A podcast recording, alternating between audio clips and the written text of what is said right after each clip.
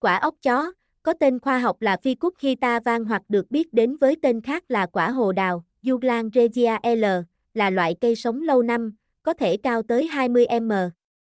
Lá của cây có dạng lá kép lông chim lẻ, thường có từ 7 đến 9 lá chét, mép nguyên, không có cuống, hình trứng thuôn hoặc tròn dẹt một phía, khi vò ra có mùi hăng đặc biệt. Hoa của quả ốc chó đơn tính và cùng gốc hợp thành đuôi sóc. Quả của cây là loại hạch, bọc trong một lớp vỏ nạc, hạch rất cứng có màu nâu vàng.